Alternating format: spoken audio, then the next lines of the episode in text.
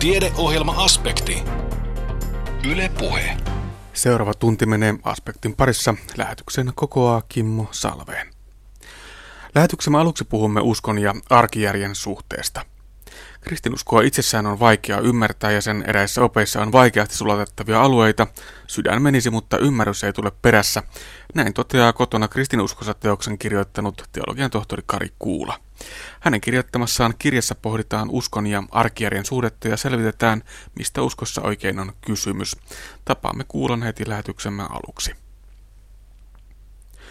Tämän jälkeen pääsemme takan äärelle, jossa tapaamme ikänsä metsässä liikkuneet ja työskentelleet Ensio Räsäsen ja Kalle Hasan. Heille metsä on hyvin tärkeä ja läheinen paikka, kuten myös tuli esimerkiksi nuotion muodossa. Kuinka sitten saataisiin nuoremmat polvet metsään, tätäkin pohdimme lähetyksemme loppupuoliskolla. Nyt hyppäämme siis kirjallisuuden maailmaan. Teologian tohtori Kari Kuula on tietokirjailija, pappi ja Helsingin yliopiston Uuden testamentin eksegetiikan dosentti. Hänen uusin teoksensa kantaa nimeä Kotona kristinuskossa. Kirjassa pohditaan uskon ja arkijärjen suhdetta ja selvitetään, mistä uskossa oikein on kysymys. Ollaan siis kristillisen skifin kimpussa. Kari Kuula haastattelee seuraavassa Anne Heikkinen. Sinut, Kari Kuula, tunnetaan tutkijana, voiko sanoa, että vähän synkistä aiheista. Olet kirjoittanut muun muassa teokset Paholaisen biografia ja Helvetin historia.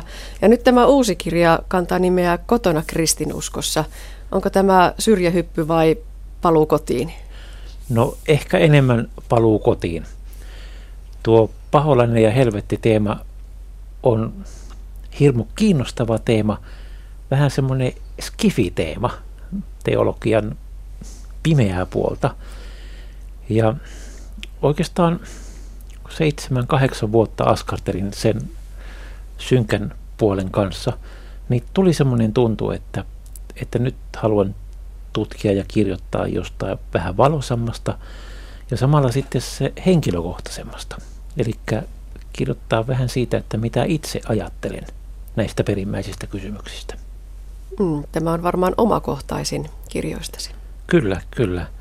Aikaisemmat kirjani ovat kuitenkin ollut puhtaasti tietokirjoja, joissa esitellään tietoa, miten tämä asia menee historiassa ja teologian, teologisten ajattelijoiden päissä ja kirjoituspöydillä. Niin nyt jotenkin koen, että mulla on kypsyyttä vähän koota tiivistelmää ja summaa siitä, että miten itse näin kristinuskon. Aloitetaanko kirjan kannesta? Tässä on kauniilla sinisellä taustalla taivas. Siinä valkoinen poutapilvi ja pilven päällä vanhoista rakennuksista pitävänä ihmisenä, niin täytyy sanoa, että todella kaunis vanha hirsinen punavalkoinen talo. Miten tämä kansi kuvaa sitä, mitä kirja pitää sisällään? Aivan loistava kansikuva. Mua ihan nauratti, kun näin tuon kuvan, koska siinä symbolisesti näkyy se, että miten näen itse kristinuskon. Ajattelen niin, että, että kristiusko elämänkatsomuksena on sisäisesti johdonmukainen. Siinä mun mielestä palikat jokseenkin sopii yhteen. Mutta sitten jos mietitään, että minkälaisella perustalla se on. Perustalla tarkoitan sitä, että voiko ulkopuoliselle tarkkailijalle todistaa, että Jumala on ja että hän on sellainen kuin kristiusko opettaa, niin se ei ole enää mahdollista. Näitä asioita ei voi samalla todistaa kuin vaikka kehon toimintaa tai jotain matemaattisia faktoja. Siinä mielessä tämä homma näyttää olevan pilven päälle rakennettu. Niin sä kerrot kirjoittavasi lukijalle, joka haluaisi liittyä kristinuskoon, mutta kokee sen vaikeaksi nimenomaan näiden mahdottomiltakin tuntuvien asioiden ja kysymysten myötä. Eli onko näin, että se uskon ihminen haluaisi olla myös järjen ihminen ja tässä valossa yhtälöstä voi tulla mahdoton? A- aikuinen ihminen mielellään on sillä lailla ehjä ihminen, että se, se mitä hän kokee ja tuntee, niin sen kanssa hän haluaa saada myös järjen ja ymmärryksen sopusointuun. Ja tässä mun kirjassa on sellainen lähtökohta, että, että ajattelen sellaista lukijaa, jolla sisällä on sellainen aavistus ja tuntuu, että, että haluan pitää kristinuskoa henkisenä kotinani, mutta monenlaiset älylliset ongelmat tulee vastaan. Kristiuskoa itseään on vaikea ymmärtää ja sen eräissä opeissa on vaikeasti sulatettavia alueita. Eli sydän menisi, mutta ymmärrys ei tule perässä. Ja tässä kirjassa yritän auttaa ymmärrystä sinne sydämen kanssa samaan matkaan. Mutta täytyykö sen ymmärryksen olla mukana? Eikö voi uskoa vain lapsenomaisesti, lapsen tavoin tietämättä tai ymmärtämättä? Hirmu hyvä kysymys. Hirmu hyvä kysymys. Ja ajattelisin niin, että, että meillä ihmisillä on tässä erilaisia teitä. Jotkut ovat ja tunteen ja sisäisen elämän ihmisiä. Toiset ovat käden ja toiminnan ihmisiä. Ja kolmannet ovat sitten ajattelun ja järjen ihmisiä.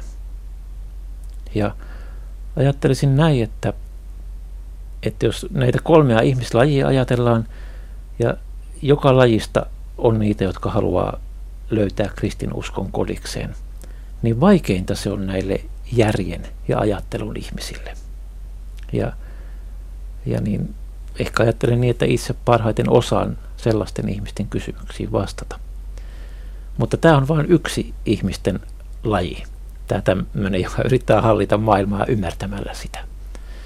Pohjimmiltaanhan usko ja hengellisyys on jotain sanatonta. Ja en sano, että irrationaalista, eli järjen vastasta, mutta järjen ylittävää kyllä. No kummin päin sinä useimmin käy, kun alkaa näitä asioita pohtia, niin syveneekö usko sitä mukaan vai käykö päinvastoin, että, että tavallaan vaikka sitä ei sitä pohjaa olisi hirveästi ollut, niin kun alkaa lukea, saa tietoa, perehtyy, niin sitten joku alkaa vetääkin puolensa sen tiedon kautta. Mä luulen, että, että tässäkin kohtaan on ainakin kahdenlaista erilaista tietä. Mehän tunnetaan sellainen sanonta, että, että nuori ihminen herää vahvaan kristinuskoon, aloittaa tällainen hengessä, sitten innostuu niin hirveästi, että lähtee opiskelemaan teologiaa. Ja sitten tuleekin niin vaikeita asioita ja paljon asioita, että mä, pää menee sekasi ja jotenkin tuntuu, että en mä enää pystykään tarttumaan kristiuskoon. Joskus käy niin, että kun tulee liian paljon tietoa liian lyhyessä ajassa ja sitä ei ehdi sulattaa, niin käy niin, että ei, ei jotenkaan pääse eteenpäin. Mutta sitten sit on, on myös niin, että, että on paljon sellaisia ihmisiä, joilla on ihan oikeita älyllisiä kysymyksiä, jotka muodostuu esteeksi tai tämmöiseksi niin vaikeaksi alueeksi kristiuskossa. Ja sitten joku päivä he, he lukee jostain hirmu kivan selityksen tai vastauksen tähän kysymykseen. Tai, käy, tai he käy jonkun hyvän keskustelun. Tai ihan itse vaan mietiskellessä, niin alkaakin kuulua semmoista naks, naks, naks ääntä, kun palikoita loksahtaa paikalleen.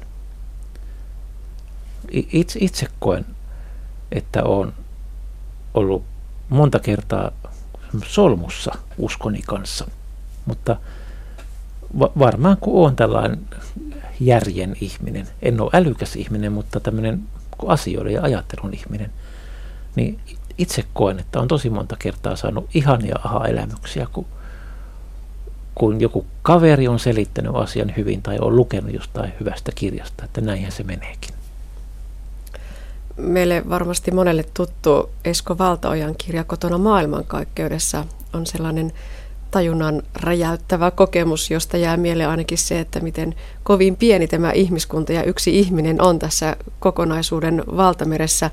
Kotona kristinuskossa viittaa ehkä nimeltäänkin vähän samantyyppiseen filosofiaan. Mm, onko ajatuksena siis se, että koitetaan valottaa, mikä on sen tiedon suhde uskontoon? Ajattelen niin, että, ihminen haluaa olla ehjä ihminen. Sen, sen mitä hän uskoo ja kokee hengellisellä ihmisenä, niin kyllä sen täytyy, täytyy olla jollain tavalla sopusoinnussa sen kanssa, että mitä hän tietää muusta maailmasta ja mitä hän tietää luonnosta. Ja myös siitä, mitä luonnon tiede on selvittänyt maailmasta ja ihmisen luonteista ja ihmisen historiasta. Sillä tavalla yleisen tiedon täytyy olla sopusoinnussa sen kanssa, että mitä kristittynä ajattelen ihmisestä ja maailmasta. Tietyllä alueella tiedon ja uskon täytyy olla sovussa ja ystäviä keskenään. Sitten on sellaisia alueita, missä tieteellinen tai ylipäätään yleistieto ja yleisjärki käsittelee ihan eri asioita kuin uskonto. Ja sillä alueella niillä ei tietenkään ole kohtauspintaa ollenkaan. No voiko yhtä totuutta edes löytyäkään näin moniäänisistä kysymyksistä? Vaikka tämä aika vähän vierastaa sanaa totuus, niin sillä kyllä on, että on sellaisia käsityksiä, jotka on lähempänä järkevää ajatusta ja sitten sellaisia käsityksiä, jotka on kauempana järkevää ajatusta. Kyllä semmoisista perimmäisistä kysymyksistäkin on olemassa tietynlainen suunta, jonne etsijän kannattaa edetä. Näin ajattelen. Eli usko ei ole sellainen valintamyymälä, josta voi valita vain ne itselle sopivat ja miellyttävimmät tuotteet ja unohtaa kaiken muun. On vähän siinä mielessä ongelmallista, jos uskon ajattelee niin kuin kirjastona tai valintamyymälänä, josta, josta poimitaan ihan vaan sitä, mikä oma ajatteluun sopii. Koska silloin voi käydä niin, että niin tuleekin jonain päivänä sellainen tuntu, että tämä onkin ihan mun oma subjektiivinen keksintö ja luomus tämä mun elämänkatsomus. Voi ruvetakin tuntua, että mähän voisin yhtä hyvin ajatella kaikista asioista päinvastoin. Valitsisin vaan ihan toisenlaiset katsomukselliset palikat. Kyllä mä sillä ajattelen, että jos mä vaikka opiskelen anatomiaa ja fysiologiaa, niin kyllä mun täytyy suostua siihen, että se mikä anatomian ja fysiologian perusoppikirjassa esitetään ihmisruumiin kuvaukseksi, niin kyllä se sen suuntainen on. En, en mä voi valita ajatella, että aivot on tuolla mahalaukun takana ja munuaiset on päässä. Että kyllä siinä tietty semmoinen objektiivinen totuuskin on olemassa. Ja sama koskee myös uskoon, että jos mä haluan ihan oikeasti olla kristiusko-oppilas, niin kun mun täytyy ajatella, että on siinä jotain semmoista annettua, jota mä en vaan päätä ja valitse, vaan mä otan vastaan. Sitten on myös niitä heikkoja lenkkejä. Sanot Kari Kuula tässä kirjassasi kotona kristinuskossa, että kristinuskoon jää myös todellisia heikkoja lenkkejä, jotka on varmasti sitten itse kullekin yksilöllisiä, että mitkä ne on niitä hankalimpia ja eniten pohdituttavia kysymyksiä. Mitä listaat omasta puolestasi? No, tietysti se kärsimyksen ongelma on heikko lenkki ykkönen, joka tietysti kolahtaa kaikkiin monoteistisiin uskontoihin, myös juutalaisuuteen ja islamiin. Sitten tuohon tapaus nasaretilaiseen liittyy joitain hankalia kohtia, joista itse kuitenkin koen pääseväni eteenpäin jollakin tavalla.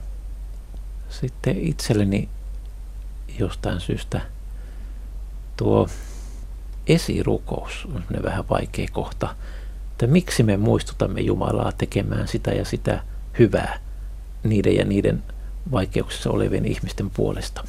Kyllähän Jumala jo näkee, että tuolla ja tuolla tarvittaisiin hänen apua. Eihän siihen meidän neuvoja tarvi.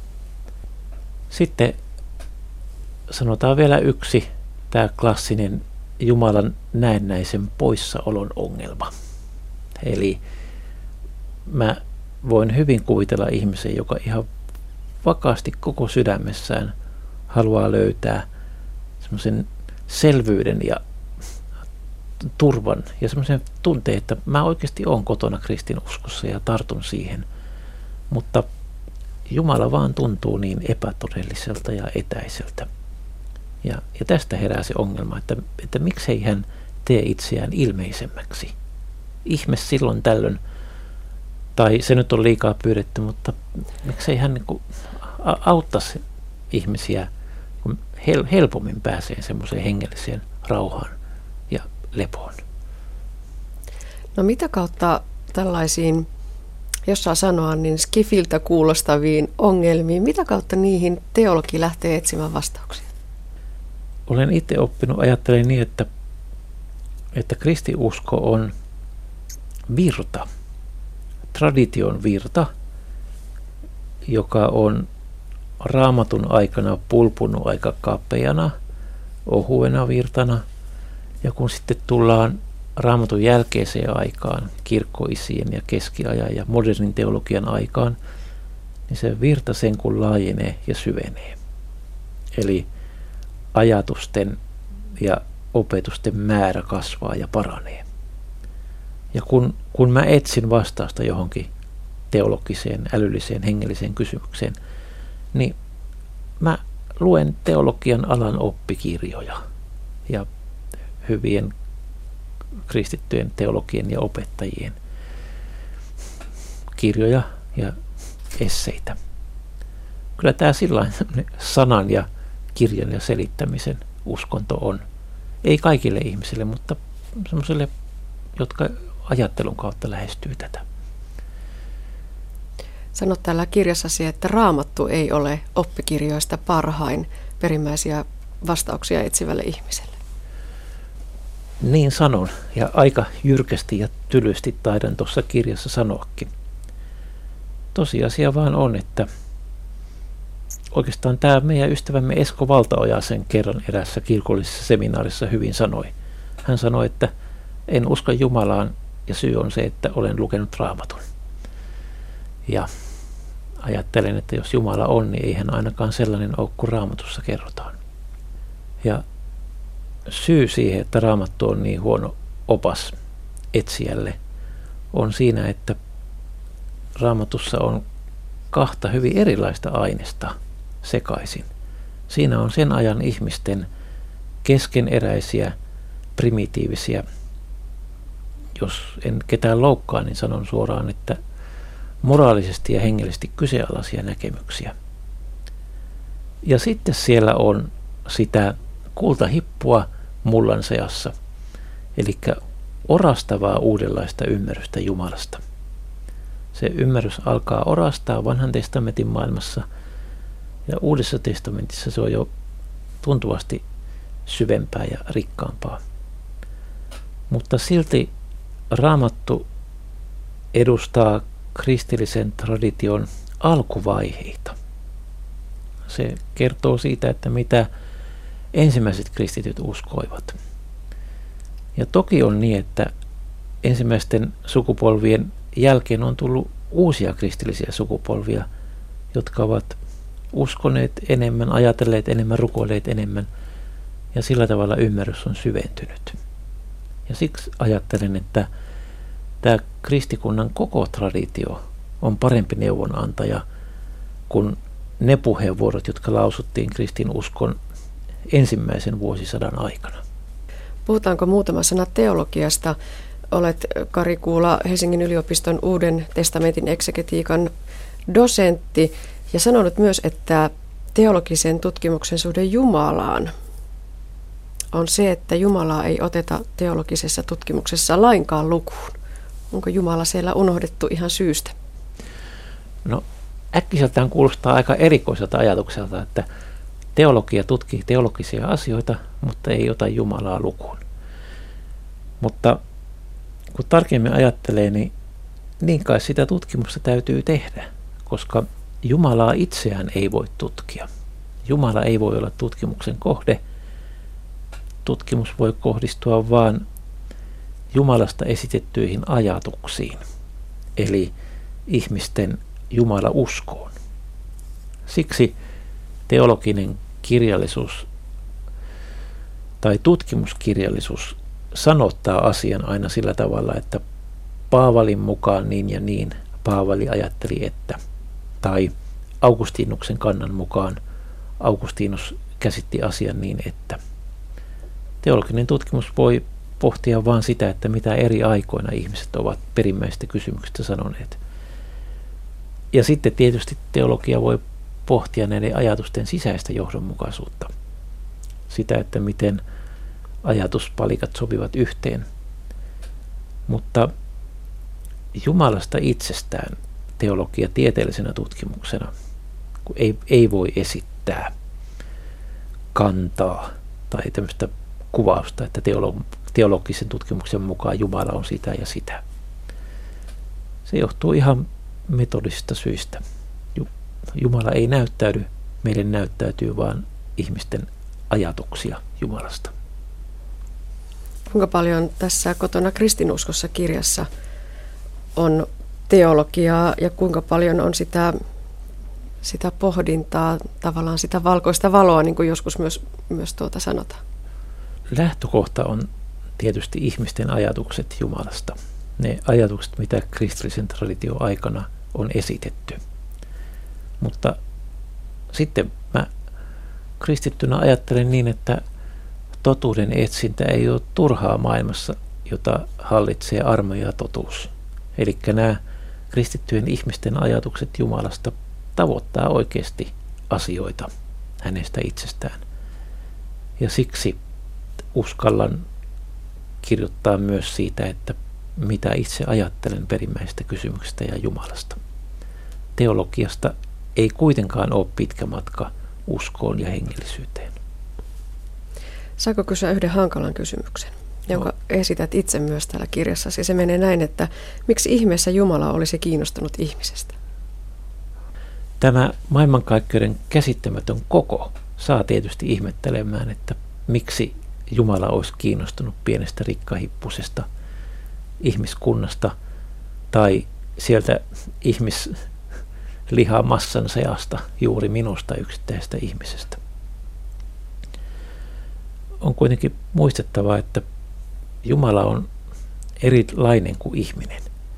Me ihmiset, ruumilliset olennot, ollaan tietyn kokoisia ja sijaitaan tietyssä paikassa – mutta kun Jumala on henki, se tarkoittaa, että hän läpäisee koko universumin. Hälle mikään ei ole lähellä tai kaukana, tai mikään ei ole suurta tai pientä. Tai hänelle mitään ei ole paljon tai vähän. Ja tästä näkökulmasta käsin Jumala, Jumalaa voi ajatella ihan jokaisen ihmisen kokoisena. Hän ei ole kaukana, vaan hän on jokaisen ihmisen vierellä. Ja siksi kristiusko opettaa, että Jumala ihan oikeasti on kiinnostunut jokaisesta ihmisestä.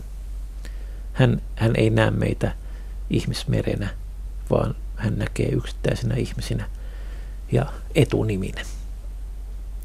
Tähän liittyy myös toinen lohdullinen ajatus kirjastasi, että ihmisen ensimmäinen tarkoitus on elää ja nauttia elämästä ja jokainen ihminen on itse tarkoitus, ei luotu vain muita varten, vaan myös ihan vain itsensä vuoksi.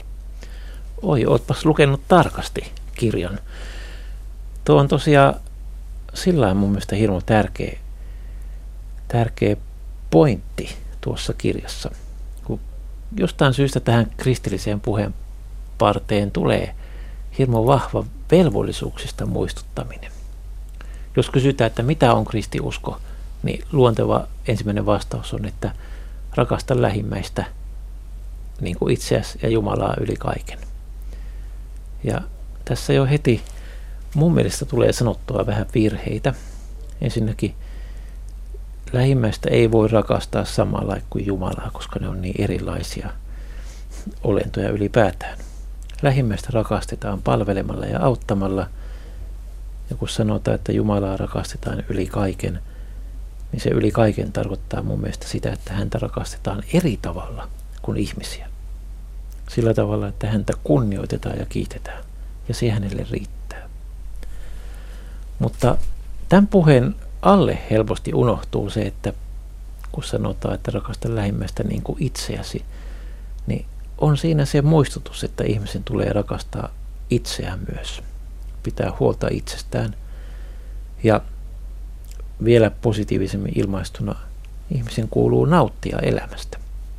Kyllä hänet on luotu ensisijaisesti nauttimaan elämästä ja olemaan onnellinen. Tämä perustuu ihan siihen kolminaisuusopilliseen ajatukseen, että ennen kuin mitään oli, isä, poika ja pyhä henki olivat ihan tyytyväisiä toistensa seurasta. Eivät he luoneet ihmisiä sitä varten, että ihminen kaiket päivät palvelisi Jumalaa, vaan ihminenkin luotiin kolminaisuuden tavoin olemaan onnellinen, kiitollinen ja nauttimaan omasta elämästään. Ja oikeastaan onnellisesta tasapainoisesta elämästä, nauttivasta katsomuksesta käsin syntyy sitten aitoa ja tervettä lähimmäisen rakkautta. Tässä jo aikaisemmin puhuttiin niistä haastavista kohdista kristinuskoon liittyen. Voiko kysyä myös kerrankin positiivisesti, että mitkä sitten on niitä itsestäänselvimpiä, helpoimpia, luontevimpia kysymyksiä tässä kirjassa, jotka tuntuvat itsestäsi siltä, että, että näinhän se tietenkin on ja on hyvä, että on juuri näin. Luulen, että ihminen, joka alkaa lukea tuota kirjaa, niin hän saattaa ilahtua esimerkiksi sellaisesta luvusta, jossa käsitellään sitä, että mitä ajatella siitä, että kaikki maailman ihmiset ei ole kristittyjä. Eivätkä ole koskaan kuulleet kristitystä, kristiuskosta, eivätkä koskaan tule kristityiksi. Silloin tämä, tämä tosiasia herättää monelle ihmiselle sellaisia ajatuksia, että jos valitsen kristinuskon kodin, niin asetunko, sitten jo, asetunko silloin toisella tavalla uskovia vastaan? Leikkaanko silloin itseni jotenkin irti muusta uskonnollisesta ihmiskuntaperheestä? Ja mä, mä uskoisin, että, että tuota lukua lukeva ihminen voi ilahtua siitä, että oho, kristiusko pitää kiinni kyllä omasta sanomastaan, mutta se antaa tilaa myös sille tosiasialle, että kaikki ihmiset ei ole kristittyjä. Kristiusko ajattelee niin, että Jumalalla on kaksi tietä, jonka kautta hän lähestyy ihmisiä. On tämä näkyvä kristinuskon sanoma ja sitten on, siteraan katolisen kirkon katekismusta, Jumalan omat salatut tiet, joiden kautta hän voi kutsua ihmisiä yhteyteensä. Kristit usko ei ajattele sillä lailla, että, että jotkut ihmiset on etuoikeutetussa asemassa Jumalan edessä. Jumalan näkökulmasta me ihmiset ollaan samalla viivalla, samanlaisia Jumalan kuvia, jumalakykyisiä ihmisiä. Jokaisen ihmisen sisimmässä on samanlainen portti Jumalaan päin. Tässä mielessä ihmiset, jotka järjen tasolla ja käytäntöjen tasolla ajattelevat eri tavalla uskonnon kysymyksistä, he voivat sisimmässään olla samalla tiellä, samalla polulla. Mä luulen, että tämän problematiikan käsittely voi olla sellaista, joka, josta lukijalle voi tulla semmoinen aha-elämys, että, että näinhän se tietysti onkin. Että mä voin vahvasti liittyä kristinuskoon, mutta en silloin ole kuitenkaan ketään vastaan, vaan päinvastoin voin nähdä toisella tavalla uskovat ihmiset sisarinani ja velinäni. Kirja tuli markkinoille hetki ennen joulua. Minkälaista palautetta olet saanut? Tämän kirjan tekeminen on ollut tosi tuskallista, koska A. Jotkut teemat on aika vaikeita ja B. Välillä mietin, että mahtaakohan tämä lopulta kiinnostaa kauhean montaa ihmistä. Jotenkin sitä tutkijan kammiossa umpioituu ja ei osaa nähdä laajempia näköaloja. Mutta kyllä hirmuisesti ilahduin, kun huomasin, että, että tosi moni ihminen innostui tästä kirjasta. Ja on saanut aika paljon palautetta. Ehkä paras palaute löytyy mun nettisivuilta. Niinpä niin nimimerkillä agnostikoksi tunnustautuva, hirmu hyvin ajatteleva ihminen. Kehu kirjaa kovasti ja sanoi, että se on jopa psykedeellinen kokemus siinä, miten, miten ajatuksia pyöritetään hirmu kiehtovalla tavalla ja sitten, sitten löytyy vastauksia tai vastauksen poikasia. Tietysti kirjailija saa pelkästään positiivista palautetta. Jos joku innostuu kirjasta, niin hän lähettää kiitokset kirjoittajalle. Ehkä pettynyt ei vaivaudu enää tämän aihepiirin äärelle. Mutta on kyllä itse tosi tyytyväinen tähän kirjaan ja, ja aika kiitollinenkin siitä, että, että löytyy itsestä sellaista rohkeutta ja kypsyyttä tällaiseen hankkeeseen. Joko seuraavat tekstit löytyvät pöytälaatikosta? Onko se takaisin sinne pahuuden maailmaan vai pysytäänkö hyvyyden tiellä? Kyllähän mulla aivot aina raksuttaa ja semmoinen kirjojen tekeminen on yksi tapa pysyä henkisesti ja älyllisesti vireänä ja, ja hengissäkin. Tähän asti mä oon kirjoittanut sellaista aiheesta, josta mä oon ajatellut, että, että on tarve. Että, että ei ole mun tyyppisen kaverin kirjoittamaa kirjata, kirjaa tästä aiheesta. Mutta en osaa sanoa oikein jatkosta. Ja toisaalta jokaisen kirjan jälkeen viimeisten vuosien aikana on ollut semmoinenkin tuntu, että tähän se kirjoittaminen nyt loppuu. Nämä on kuitenkin hirmu työläitä projekteja ollut mulle. Nämä ei ole mitään kevyitä kirjoja, jotka kaiken ohessa paris viikonlopun aikana sanellaan sihteerille ja kirja on valmis. En, en osaa sanoa enkä luvata. Ihanaa on sekin, että on semmoista henkistä vapautta, että ei ole joku projekti koko ajan työn alla. Näin totesi teologian tohtori, dosentti Kari Kuula Anne Heikkisen haastattelussa. Ihmisillä on kaupungistumisen myötä hyvin erilaisia ajatuksia ja kokemuksia luonnosta. Kun toiset kasvavat metsäluonnon keskellä, toisilla suurin kosketus luontoon muodostuu kaupunkimaisemassa olevien metsäsaarekkeiden kautta. Hypätään nyt luontoon tulen kautta. Tuli on sekin viehättävä elementti. Se rauhoittaa, lämmittää niin mieltä kuin taloakin. Sitä voisi tuijottaa vaikka koko illan. Se vie jotenkin lähemmäs luontoa. Luonnosta ja tulesta puhutaan seuraavassa, kunhan saan tämän tulen viriteltyä. No niin, laitellaan vähän vielä tulta takkaan. Päästään tässä asiaan. Tästä ei kyllä moni asia, moni asia voita takka tulee loimatusta. Paitsi ehkä tuo savusauna, mihinkä, mihinkä kohta päästään. Mitäs tämä tuli teille merkitsee? Aloitko Kalle vaikka? No se on oikeastaan erittäin tärkeä elementti, niin ei mennä nyt historiaan kuin kauas, vaan puhutaan mitä se merkitsee tänä päivänä, niin, niin sehän on juuri niin kuin totesit, niin, niin rauhoittavaa ja sen äärellään täytyy aina päästä, päästä niin luontoon. Ja niin tässä on pari viikkoa sitten, kun olin yön metsässä laavulla tulien äärellä ja se yhdistelmä ja kokonaisuus esimerkiksi, niin oikein hieno juttu.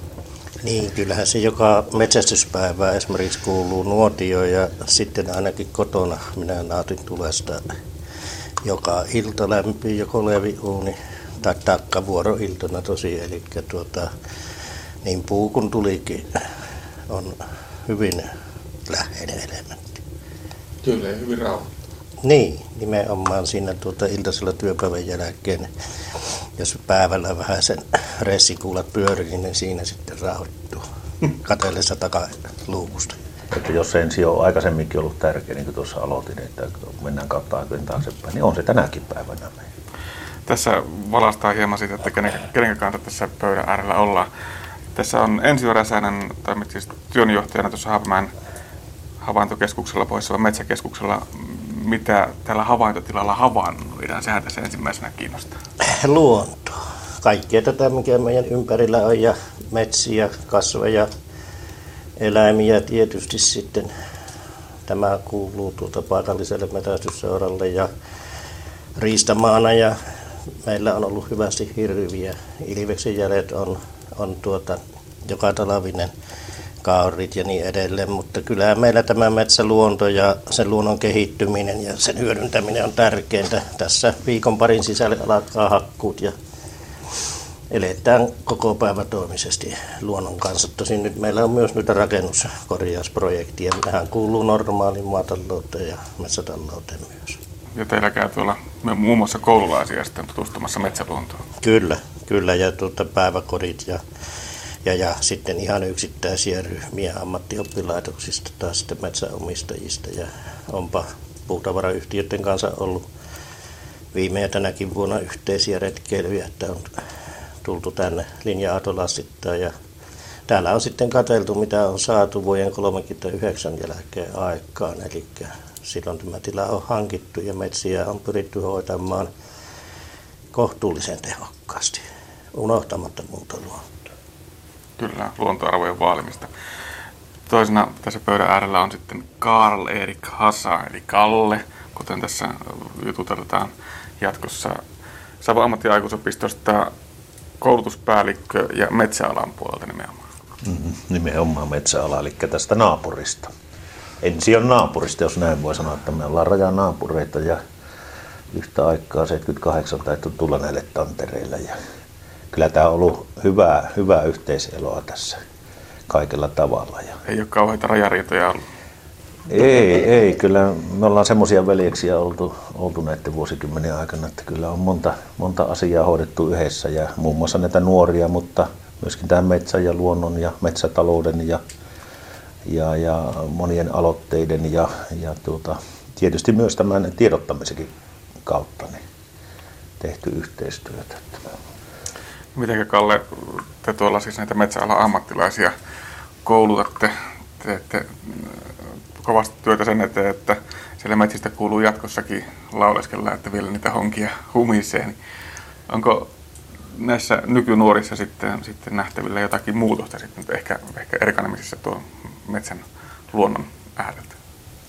No en ehkä sillä, siis sitä koe kovin vakavasti. Toki, tuota, niin, mennään aikojen saatossa niin taaksepäin ja eteenpäin, miten tätä ajatellaan, niin onhan aina eri, eletään erilaisessa yhteiskunnassa ja erilaisissa tilanteissa, mutta sanotaanko, että valtaosaltaan niin ne nuoret, joita me kohdataan, kohdataan täällä ensiön kanssa, kun ne tulee tutustumaan jo alaan, tai tuolla kouluilla, tai sitten kun he on aloittanut meillä opinnot, niin, niin kyllä he aika lailla voimakkaasti on suuntautunut tähän metsään ja luontoon. Ja se on oikeastaan meidän, meidän alan yksi semmoinen piirre, että se oksa on luontoon olemassa jotakin kautta. Se voi olla partio, se voi olla valokuvauksen, se voi olla, että isällä on, on alan yritys tai on harrastustoimintaa, metästää, kalastaa. Mutta joku oksa siltä löytyy ja siihen on helppo meidän aina rakentaa tämä tulevaisuus.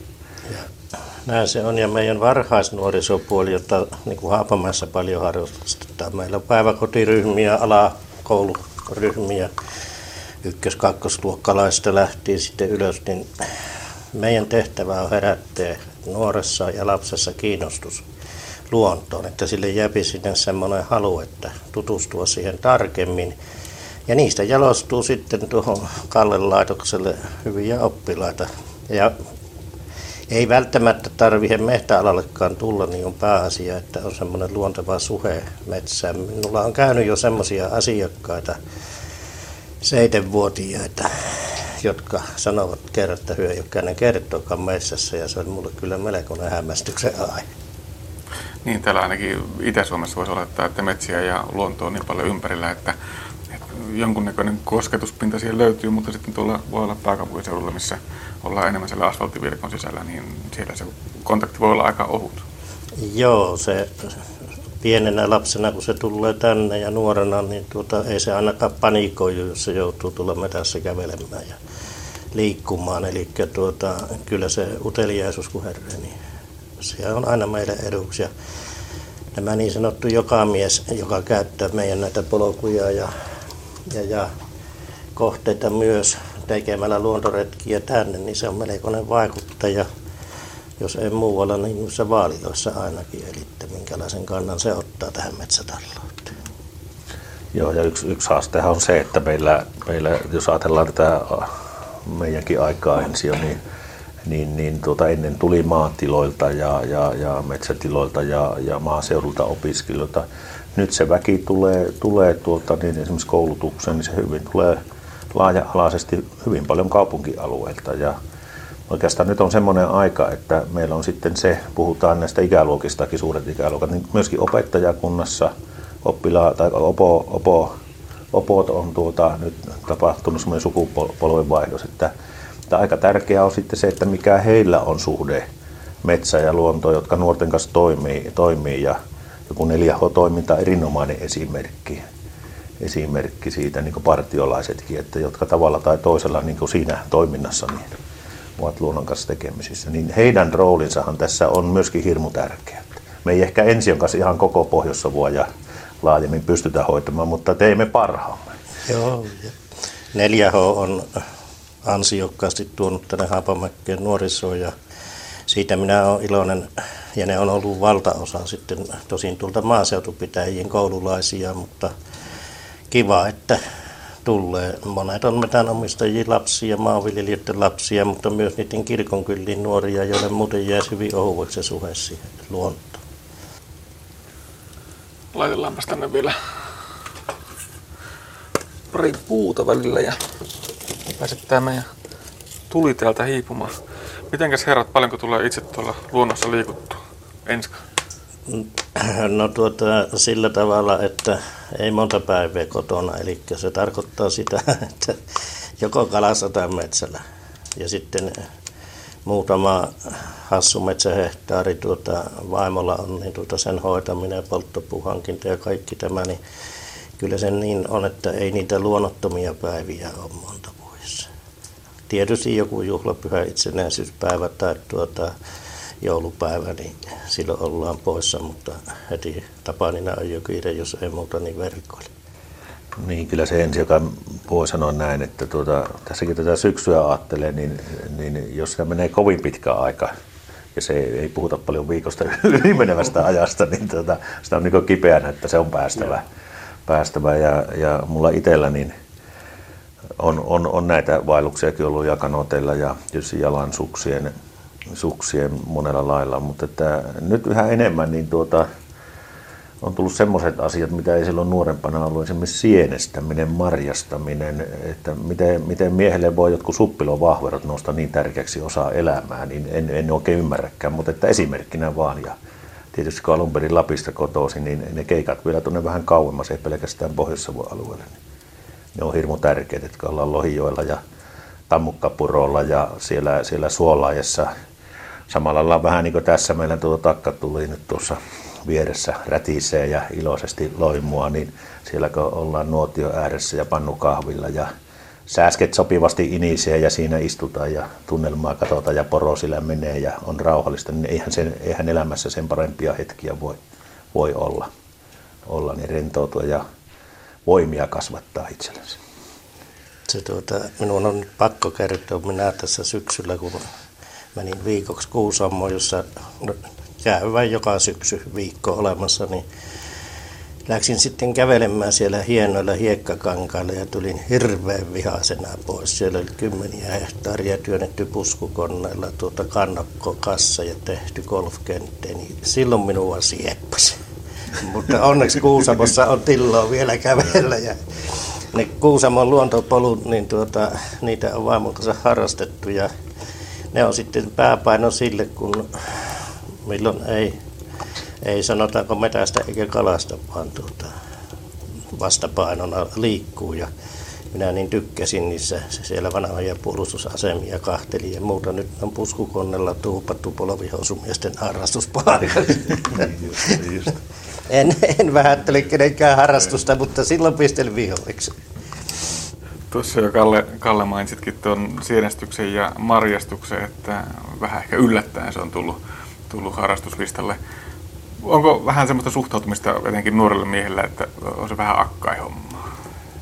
No sitä, sitäpä justiinsa vähän tarkoitin, että tuota, sillä nuorempana uskon, että nämä, nämä meidän nuoret ehkä voivat lähteä samalla liikkeelle, mutta jotenkin kun nyt on seurannut tätä nuorisoa, mitä meilläkin on metsäala opiskellut, niin niin jotenkin täytyy nostaa muutakin kuin hattua eli arvostaa, että he, he, on, he on ylpeitä siitä, siitä alasta ja se, että he oppii sitä alaa ja he on ylpeitä näistä ammateista, että, ja, ja he reilusti, reilusti kertoo tuolla, tuolla sitten kylillä ja Turulla ja kavereille, että mitä ne on miehiä ja naisia ja, ja se näkemys mulla on, että, että ehkä laaja-alaisempi, laaja-alaisemmin kuin minun ja Enska aikana, niin meistähän tehtiin kunnon mehtämiehiä, siis sillä tavalla perusmetsämiehiä, mutta nyt, nyt nuoriso ehkä ja tämä uusi sukupolvi, että se on, luonto on kokonaisvaltainen paketti ja, ja, ja siellä pärjätäkseen ja, ja, ja kun osaamista kerää, niin pitää huomioida hyvin monenlaisia asioita. Ja, ja tuota, minua vähän kaduttaa niin omalla kohdalla, että se pitää näin, näin pitkälle elää elämää niin tajuaa, että mitä kaikkea sitä löytyy. Toki se on sitäkin myös ensi, että mitä enemmän opit, sen, sen enemmän huomaa, että mitä olisi opittavaa lisää. Että, että ehkä tässä on sitäkin. Kyllä ehdottomasti. Ei meillä varmasti tämä metsätalous huonoin käsi on jäämässä, vaikka tässä kohta, kohta siinä mielessä niin tuota, ole, ollaan aktiivityöhön kohta vanhoja, mutta, tuota, mutta, mutta kyllä nuoriso on osaava. Ja sitten se tietojen käsittely ja kaikki tämä, se on heillä paljon jouhempaa. Eli tuota, ihan suotta, jos joku hättäilyy, niin suotta hättäilyy, sanotaanko näin. Se on yksi tämä uusi avuttomuuskeskustelu, mikä nuoria leimataan aina, haukutaan siitä, että, että nuoret on niin kovin uusavuttomia, mutta pitäisikö niin kuin tämmöinen ajatus ylipäätään unohtaa ja, ja tuota, ymmärtää se, että eri aikoina tarvitaan erilaisia taitoja? Kyllä joo, ja sitten se, miten, mihin ensin jo viittasit, sitten se, että et, et meidän ainoa tavoitehan ei tässä, kun me tehdään tätä, tähän, tätä työtä esimerkiksi täällä Haapamäessä ja tuossa oppilaitoksenkin ympärillä, niin kaikilla tavoin, niin eihän, eihän me, ei me tarvita pelkästään alan toimijoita. Meidän pitäisi saada nyt sitten laajemmin nuoret ja ihmiset ymmärtämään tämän luonnon mahdollisuudet. Sitä työtähän meidän, niin kuin ensin jo kerrot, niin on tehty, tehty niin paljon kuin pystytty tässä matkan varrella. Ja, ja nyt nämähän on aivan loistavia juttuja, näin kun puhutaan linnuista, eläimistä, riistasta, niin kuin Kimmo totesi, niin näistä, näistä marjoista, sienistä. Meillä on paljon tuota asioita, joita pitäisi paljon enemmän oikealla tavalla huomioida ja, ja tuoda ihmisten arkeen. arkeen. Ja tämä lähiruoka, joka esimerkiksi on ollut nyt, nyt tuota, tapetilla ja luonnon monimuotoisuudet, niin meillä on aivan upeita mahdollisuuksia, että sitä työtä meidän täytyy kyllä tehdä. Että, että saadaan se ulottumaan muihinkin kuin nyt alan opiskelijoiden, alan ihmisiin tämä mahdollisuus. No mitenkä sitten tuolla ihan arjessa pitäisi ihmisten, ihmisten ehkä lähteä liikkumaan tuolla luonnossa? Miten, miten ne saadaan sinne luontoon? No ainoa, ainoa konsti, tai siis hyvät konstit, konstit on niitä, niin kuin Ensio tuossa aikaisemmin totesi, että mitä nuorempana meillä äh, se kipinä iskee. Eli siis jonkunlainen, vaikka se sitten jossakin nuoruusvaiheessa ehkä ei ole niin, niin, niin tota, pinnalla, että se sitten pysyisi kuitenkin. Että näitä nuoria on kyllä tavannut, että se sitten jossakin vaiheessa voimistuu, jos se menee se määrätty nuoruusvaihe ohikin. Mutta sitten meillä on ihmisiä, joilla se kestää koko, koko ajan ja ei, ei kai siihen muuta konstia ole, kun tämä tiedottaminen ja valistus. Meillä on erilaisia tapahtumia, monenlaista. Tietysti nämä nykyiset sitten netin ja, ja muiden surffailujen kanssa tietysti jotakin, mutta ennen kaikkea se kosketus pitäisi saada. Siis se, se oma, oma, siis se oma kosketus semmoiseen tilanteeseen ja, ja, ja silmät ehkä auki ja nähdä, että heps kukkuu, tässä onkin joku juttu mulle. Joo, se, se on totta ja nyt puhutaan näiden metästysseuran ukkoutumisesta esimerkiksi, niin tuota, siellä on hirveän tärkeää, sen on minä huomannut seuratoiminnassa, että saadaan se nuori kaveri, vaikka se ei olisi vielä edes oikein metsästysikäkähällä, niin tuota, saadaan mukaan. Monasti ne nuoret hetkeksi menetetään siinä vaiheessa, kun tulee tärkeimmät asiat, niin kuin ammatin hankkiminen ja perheen perustaminen – mutta kas kummaa, kun aletaan lähestyä 27-30, niin sieltäpä ne hipsii takaisin. Eli tuota se kerran saatu kipinä, sitten kun aikaa on, niin se tuopi monet takaisin siihen toimintaan. Eli se on vähän sama niin kuin työn perässä muuttaminenkin, että jossakin vaiheessa kotiseudun rakkaus voittaa ja tullaan takaisin samalla tavalla luontoimeen takaisin. Kyllä se näin on, että, että tuota, vielä tuohon tähän, tähän ketjuun tavallaan, että mitä luonnosta saa, niin, niin itsekin kun sieltä Lapista on kotosi, vaikka se ei ole pohjois-savolainen eikä savolainen tapa, niin esimerkiksi Lapin, Lapin rieskan leipominen, niin, niin alkuperäisellä reseptillä, niin sitä nyt on muutamia vuosia tehnyt ja, ja, ja se on yksi, joka minun joulupöytään tulee aina omalla, omalla leipomisella. Tai joku, joku puolukasta määrätynlaisten tuota, hillojen tai vastaavien teko omilla resepteillä. Et, et luonnostahan löytyy sitten riista, mitä ensi on enemmän, enemmän tuota harrastaa ja mitä sitä kaikkinensa sen valmistaa. Kyllä me on törmännyt meidän ikäisiä ihmisiä, että mielellään ottaisi, mutta kun ei osaa tehdä mitään. Eli, eli kyllähän sekin, että semmoinen ruoan metsästä otetun tuota antimien valmistaminen ruuaksi kotiolossa, niin aivan upea taito. Ja se, eikö se, se, on, se lähtee jostakin. Ei sitä tarvitse kaikkea osata ottaa jonkun. Ja itse on huomannut näillä iällä vasta, että mitä hemmetti soikoon, niin ihan oppii. Mutta että se pitää niin nähdä se asia. Kyllä. Kyllä, ja tuota, ihmisen makumuisti on jännä siinä suhteessa justissa tuommoisessa erikoistuotteessa, että muistan, kun tyttäristäni kolmas ja nuorin tuota, yhteen aikaan tuota, sanoi, että ei yhtään kalaa enää. Ja tuota, nyt kun hän tulee opiskelemaan hotelli- ja ravintola-alalle ja tulee joskus viikonloppuna kotiin, niin tuota, kysyy, että tekisittekö lohta? tai jotain vastaavaa. Eli tuota, nyt se maistuu sitten ja tuota, muistuu mieleen. Eli koti yhdistetään. Sen takia kotona on hirmuinen merkitys. Se yhdistetään niihin makunautintoihin, mitä, mitä esimerkiksi ruoka tuottaa. Mutta tuota, on siinä myös semmoisesta, että tietoa tänä päivänä saapia, niin kuin Kalle puhuu noista sienistä ja muista, niin tässä metsäoppilaitoksella oli erittäin taitava sienestä ja asuntolahoitajana. Se opetti minut sieni sieneltä. Me vaimon kanssa viettiin Kaarinalle sieniä, se opetti ja me on tehty mahtavia löytöjä.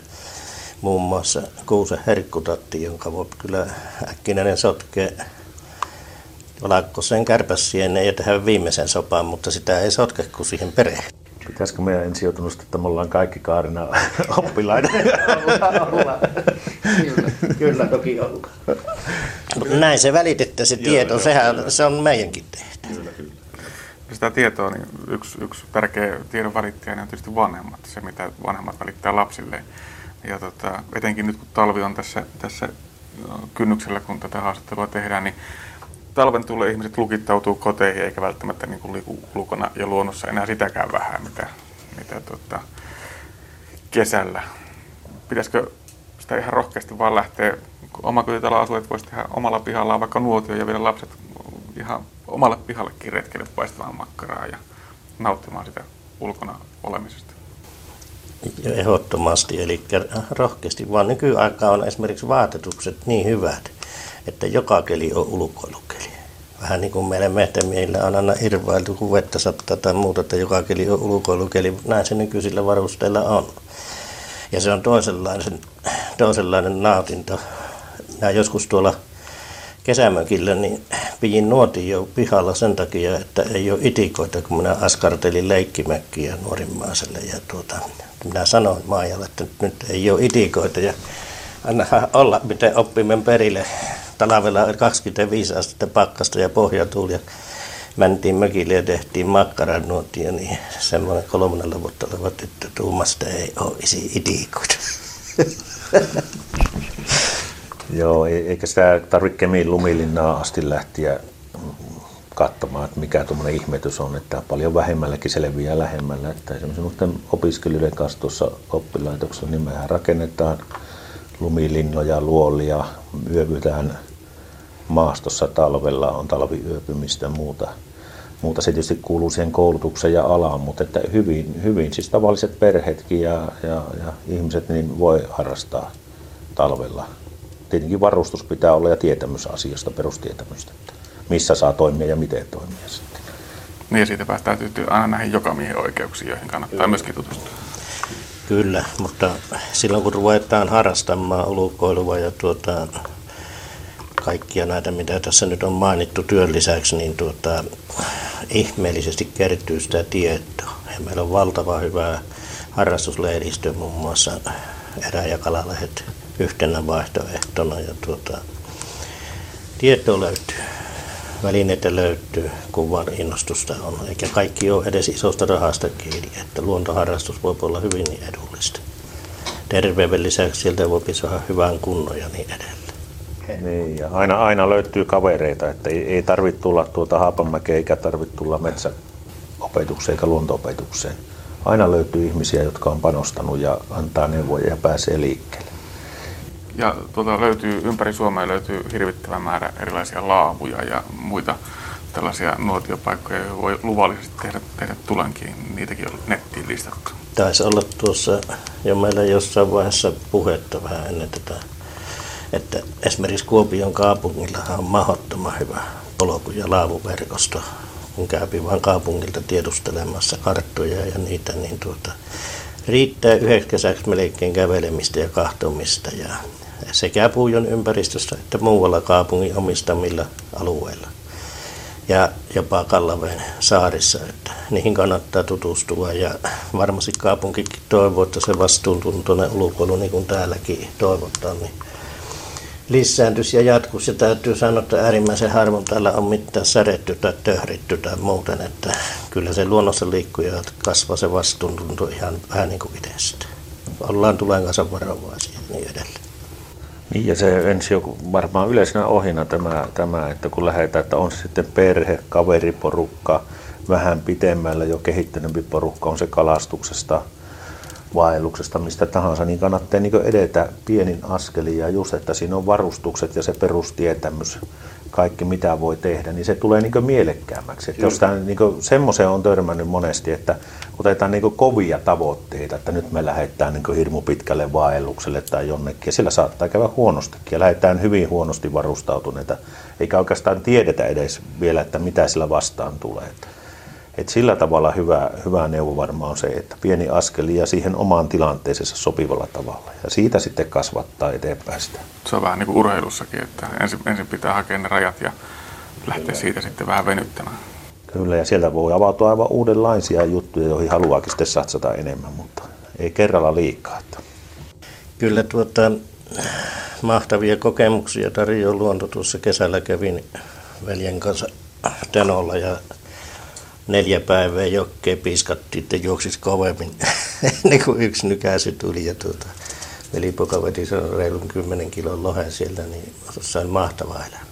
Niin just, ja se, se että tuota, kun sitä luontoa kunnioittaa ja kun siellä liikkuu rauhallisesti, niin siellähän voi ensi jo löytää ja tulla vastaan mitä tahansa. Mulla muutama kesä sitten Lapissa, kun oli hillassa, niin, niin maakotkan poikainen oli tippunut tuota puusta puusta ja me sitten keskusteltiin kolmen metrin etäisyydellä Maakotkan kanssa ja, ja tuota, soitin vielä riistamiehiltä mikä tässä on, niin kyllä se selitys oli, että siinä oli emo hakemassa evästä eli, eli, eli riistaa sieltä ja, ja se oli jäänyt se Maakotkan poikainen, joka oli aikuisen kokoinen yksi. Ja se piipitti, me ihme, ihmeteltiin hillakaveriksi, mikä tässä on kysymyksessä, mutta ei ollut mitenkään vaurioitunut ja jätettiin tietysti rauhaa hyvin pian pian se. Ja tuota, tuossa muutama viikko sitten niin metsuriopiskelijat tuolla Juudinsadolla Rautavaaran ja, ja tuota, Varpaserven välimaastossa niin olivat semmoisen harvinaisen elämyksen kokenut, että ne oli käynyt ilta myöhään siellä, siellä tienvarressa ja opettaja, riistapuolenopettaja Karppisen Harri oli sitten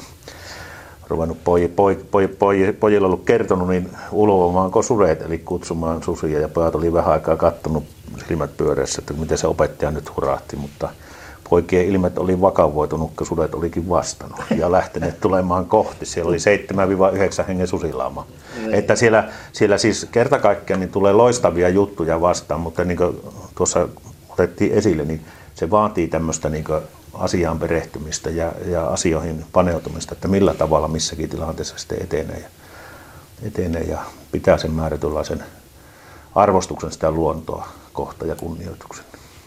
Meillä on rajattomat mahdollisuudet ulkoilla, etenkin kun meillä on Suomessa ja täyttää olla valtaosassa Pohjoismaita oikeus liikkua, kenenkä mailla haluaa. Eli kun ei aiheuta vahinkoa, niin ei tarvitse pelätä, että maanomistaja tulee ja sanoo, mene pois. Eli ei muuta kuin ylös ja ulos nauttimaan siitä.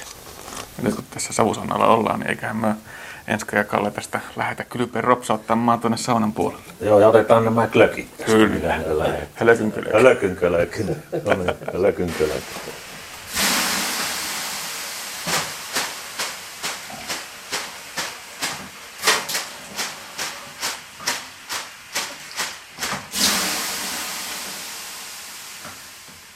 Näin jutustelimme luonnosta ja luontosuhteen muodostumisesta saunaan pääsyä odotellessa Haapamäen havaintotilan isäntä Ensi Räsäsen ja Savon ammatti- ja aikuisopiston Toivolan yksikön koulutuspäällikkö Kalle Hasan kanssa.